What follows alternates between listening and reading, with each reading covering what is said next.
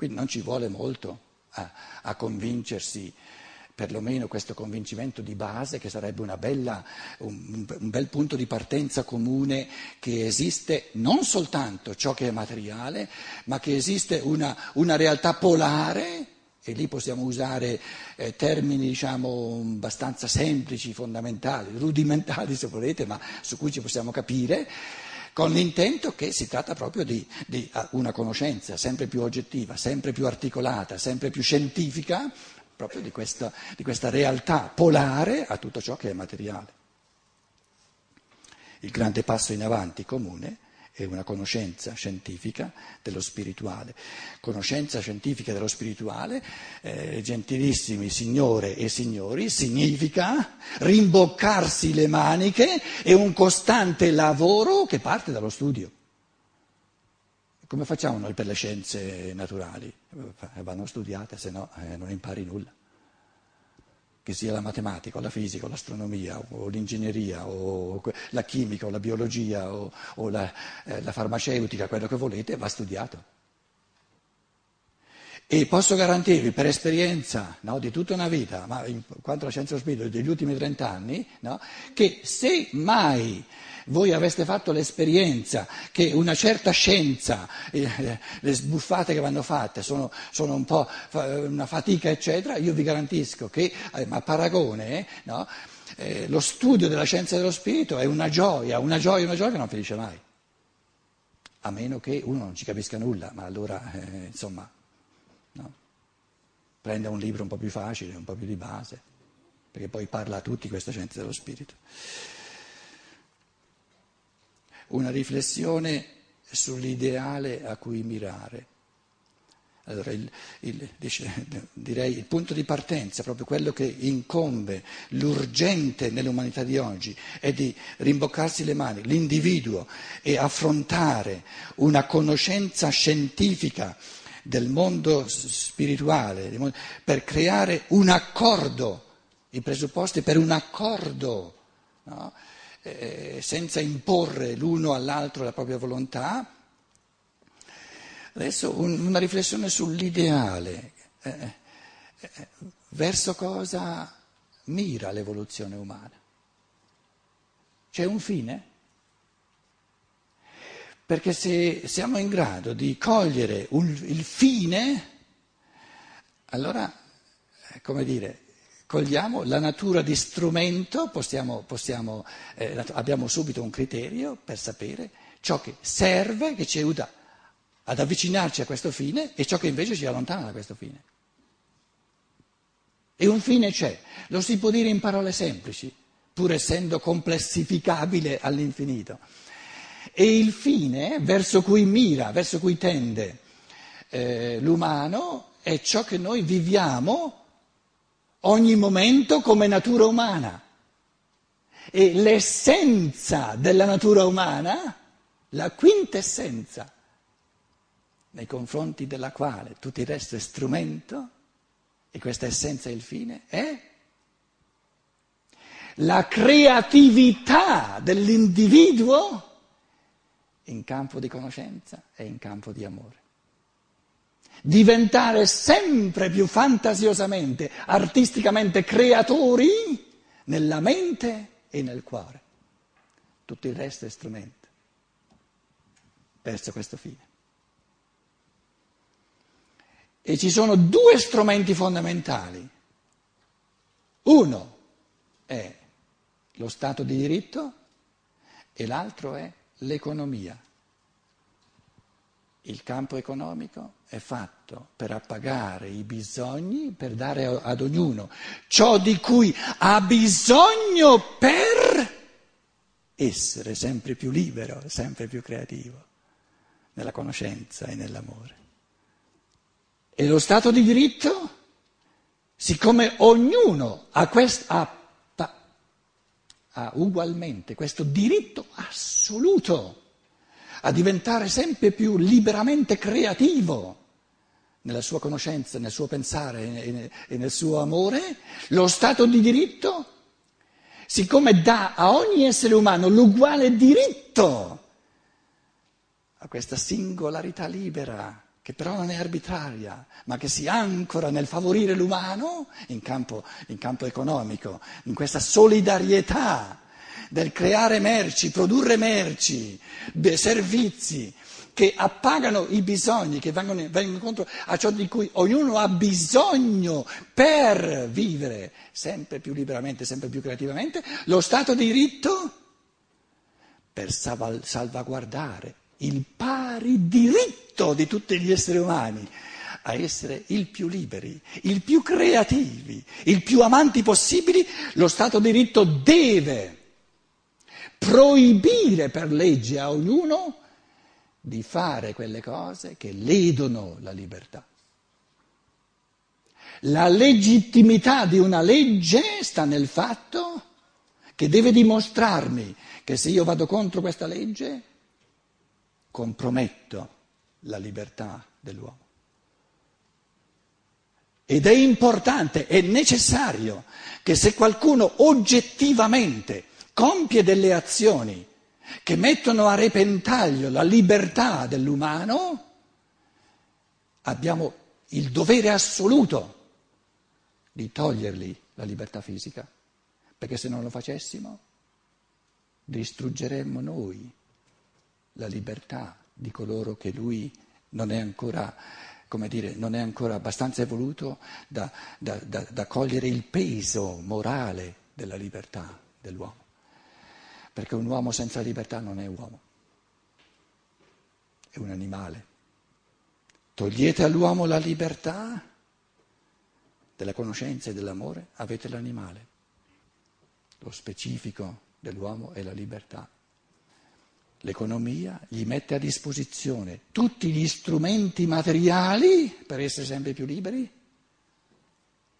e la legge sancisce il diritto, il pari diritto a questa libertà e pro- deve proibire, ma soltanto quelle azioni proibire che chiaramente, anche se minimamente, ma chiaramente ledono la libertà altrui. E se noi possiamo dimostrare che un certo modo di comportamento non lede la libertà altrui, non abbiamo motivo di proibirlo. Ma lui lede la sua libertà, deve averne il diritto, altrimenti non sarebbe libero. Se lede soltanto la sua libertà, non c'è problema. Immaginatevi voi che legislazione dovremmo, dovremmo avere se, se, volessimo sindacare su tutto ciò che eventualmente lede la tua, la tua, libertà e proibirglielo, sarebbe una cosa impossibile, avremmo bisogno di, di cinque eh, poliziotti per ogni essere umano, quindi dovremmo moltiplicare l'umanità per, per, per, per 50, lo stato etico, esatto. Vedi paesi musulmani, eccetera, eccetera, eccetera. L'economia ti dice fai il diritto ti dice non fare ciò che lede la libertà. È proibito. L'economia ti dice fai tutto ciò, produci tutto ciò di cui gli esseri umani hanno bisogno come strumento per vivere nella libertà. Il diritto ti dice lo Stato ti, ti proibisco soltanto e se lo fai bisogna che la polizia arrivi e ti metta eh, ti, ti, riduca, ti, ti, impedisca di continuare a farlo. Lo Stato di diritto ti dice soltanto io ti proibisco, le leggi sono fatte per proibire a tutti ugualmente ciò che lede la libertà. L'economia, il diritto dice non fare ciò che lede la libertà. L'economia dice fai tutto ciò che serve da strumento necessario alla libertà, ciò che appaga quei bisogni il cui appagamento è condizione necessaria per vivere da liberi, perché solo quei bisogni hanno diritto di essere appagati, che sono condizione necessaria, il cui appagamento è una condizione necessaria per vivere liberi. Termino col contraccolpo che vi dicevo. Devo andare indietro di 30 anni nella mia biografia, circa 30 anni, immaginatemi con tutti i capelli sulla testa, qui a Roma, studente alla Gregoriana, nell'ordine degli Oblati di Maria Immacolata, che andava a scuola dei gesuiti, però io non sono mai stato gesuita, noi da bravi studenti dicevamo peste e corna dei professori gesuiti, ogni, ogni studente intelligente lo fa, però eh, c'erano delle testoline insomma da rispettare eh, per chi non lo sapesse, ne, ne sono abbastanza grato. Poi io, essendo un po' ribelle, eh, verso 21-22 anni, da, da, devoto, pio, ubbidiente, sono diventato un mezzo rivoluzionario. Ho creato alla Chiesa un sacco di pasticci. Un po' mi dispiace, un po' no però. Eh. Eh, siccome non, non, mi quadrava di studiare soltanto, facevo un sacco di attività, poi essendo qui a Roma eh, eh, per degli anni ero l'unico italiano, ho dovuto alla questura fare tutti gli, i visa di tutti questi stranieri, eh, ho perso giornate intere alla questura, dopo due o tre anni ho avuto un'idea geniale, dicevo ma se questi, se questi stranieri vola, vengono in Italia ognuno un giorno diverso mi tocca seguire... Eh, Dopo due o tre anni li ho fatti arrivare in Italia tutti lo stesso giorno. Ma è andata liscia, eh? comunque ho perso un sacco di tempo di meno. Certe volte mi davano un bigliettino in questura e poi devi aspettare il tuo turno. Arrivava alla fine della giornata e io ero ancora col bigliettino in mano, questo tra parentesi. Volevo dirmi, tra le attività era che io eh, eh, seguivo gli scout e avevo a che fare anche con un, un gruppetto di coccinelle, bambine piccole. Adesso vi racconto una cosa di 30 anni fa, non di oggi. Ho vissuto, senza nominare nomi, non soltanto una, ma diverse, coccinelle, lo Boy Scout, voi lo, socialmente insomma lo sapete eh, a che livello si, la, la, collocazione, borghesia, poi alta o bassa lo lascio a voi, no? Forse sì, un po' dell'uno e un po' dell'altro. C'erano diverse di queste coccinelle, quindi bambine di 8, 9, 10 anni, 11 anni, che mi dicevano, Pietro, io sono mesi che prego la Madonna che i miei genitori trovino finalmente il coraggio di separarsi. Perché è un inferno a casa. E io chiedevo, e perché non si separano? hanno paura di quello che la gente poi dice. Ma glielo augurerei, sarebbe una benedizione per tutti e due, si distruggono soltanto a vicenda, si restano insieme. Io ero studente, mi preparavo a diventare prete e dicevo, pensavo tra me, e la Chiesa ti dice, no, il matrimonio è indissolubile. Però questa testolina qui così ancorata nell'umano, perché è una natura umana, non ancora snaturata da tutti gli studi che noi poi ci mettiamo e dal tipo di società balorda che abbiamo, dice ma lo stare insieme è umano soltanto quando è umano. La domanda è cosa ci vuole perché quella bambina lì sia contenta che i suoi genitori restino insieme, anziché essere contenta che vadano ognuno per conto suo. Ci vogliono un papà e una mamma diversi. Ci vogliono un papà e una mamma diversi da quelli che lei ha.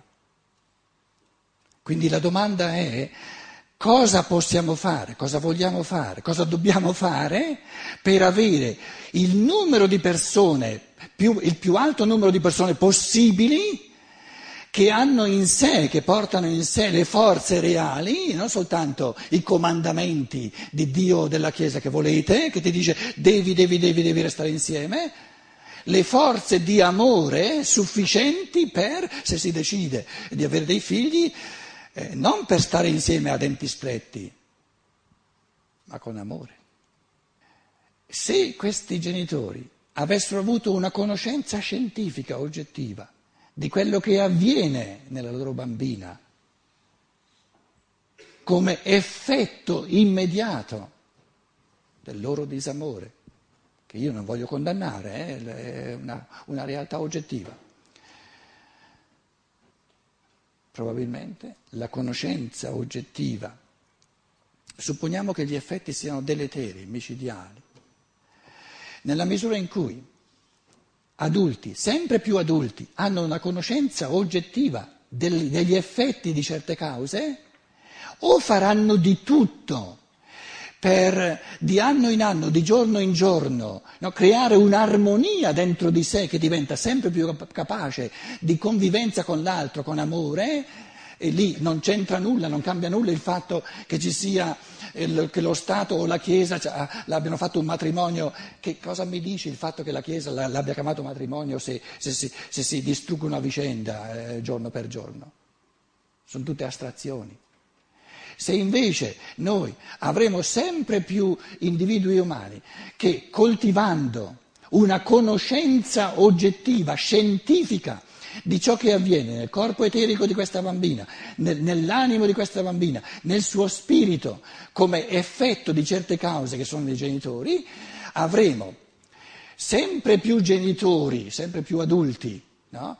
che hanno la capacità, il volere libero di non diventare così, ma di diventare in un altro modo e avremo anche sempre più adulti che se fossero così magari decidono il figlio di lasciarlo a un altro. O nel caso estremo, no? che, che, dicono eh, il rispetto umano, il, la, diciamo, il, la, la, mm, ehm, come si chiama in italiano, la stima eh, degli altri è meno importante che non rovinare questa bambina. Se noi stiamo rovinando la, la, la, la nostra figlia, eh, moralmente eh, il valore morale più importante è quello di avere il coraggio, se non c'è nessun'altra eh, possibilità, no, di eh, darci un po' di distanza, no, può essere temporale, perlomeno fisica, comunque far di tutto per evitare, per, per, per eh, come dire, eh, esaudire la preghiera di questa bambina che ogni giorno prega la Madonna perché noi abbiamo il coraggio di terminare questa distruzione. Come diventa buono l'adulto? L'adulto non diventa più buono per fede, perché la fede in tempi di scienza, in tempi di aspirazione a conoscenza scientifica, non ha più la forza di incidere sulla vita non più di tanto, che aveva nel tempo passato. Quindi l'adulto diventa buono nella misura in cui crea in sé conoscenza scientifica oggettiva di, della realtà a tutti i livelli e soltanto la conoscenza oggettiva di cause e effetti creerà in lui la forza di non volere gli effetti che oggettivamente sono effetti di certe cause e oggettivamente sono deleteri, nocivi, distruttivi per l'uomo. Conoscendo sempre meglio la natura umana a tutti i livelli, conosce scientificamente ciò che è bene, ciò che favorisce l'umano e ciò che, e ciò che ritarda o, o, o compromette o distrugge l'umano, rendendo la conoscenza un amore, un, un sentimento no? di, posto di fronte diciamo, alla conoscenza scientifica degli effetti oggettivi di certe azioni, trova la forza e l'entusiasmo per tradurre in azioni libere che fanno liberamente, con entusiasmo, ciò che favorisce l'umano e che liberamente non fanno, evitano ciò che distrugge l'umano. Il punto di partenza è la conoscenza scientifica oggettiva. Come la mettiamo allora eh, la questione, l'eterna questione di scienza e fede? Fede come fulcro del, della cultura cattolica e scienza come fulcro della cultura eh, laica. Non sono una contrapposizione, non sono un'antinomia. L'essere umano conosce scientificamente soltanto ciò che prima ha amato Nessuno può conoscere ciò che non ama. La fede è l'amore che precede la conoscenza. Però molti si chiedono, adesso nella misura in cui io tras- trasformo ogni elemento di fede in un elemento di conoscenza oggettiva, allora la fede non c'è più. No, non è così.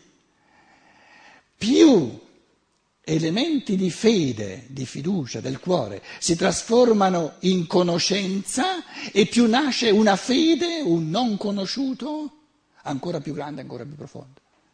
Quindi il rapporto tra cosiddetta fede e conoscenza, no? fede e conoscenza, è, è il, il, rapporto è proprio la, la, la legge fondamentale del dinamismo dell'evoluzione umana. Fede crea conoscenza, conoscenza crea una fede ancora più vasta e una conoscenza ancora più vasta, all'infinito. Facciamo una breve pausa e poi tocca a voi dire la vostra. Grazie.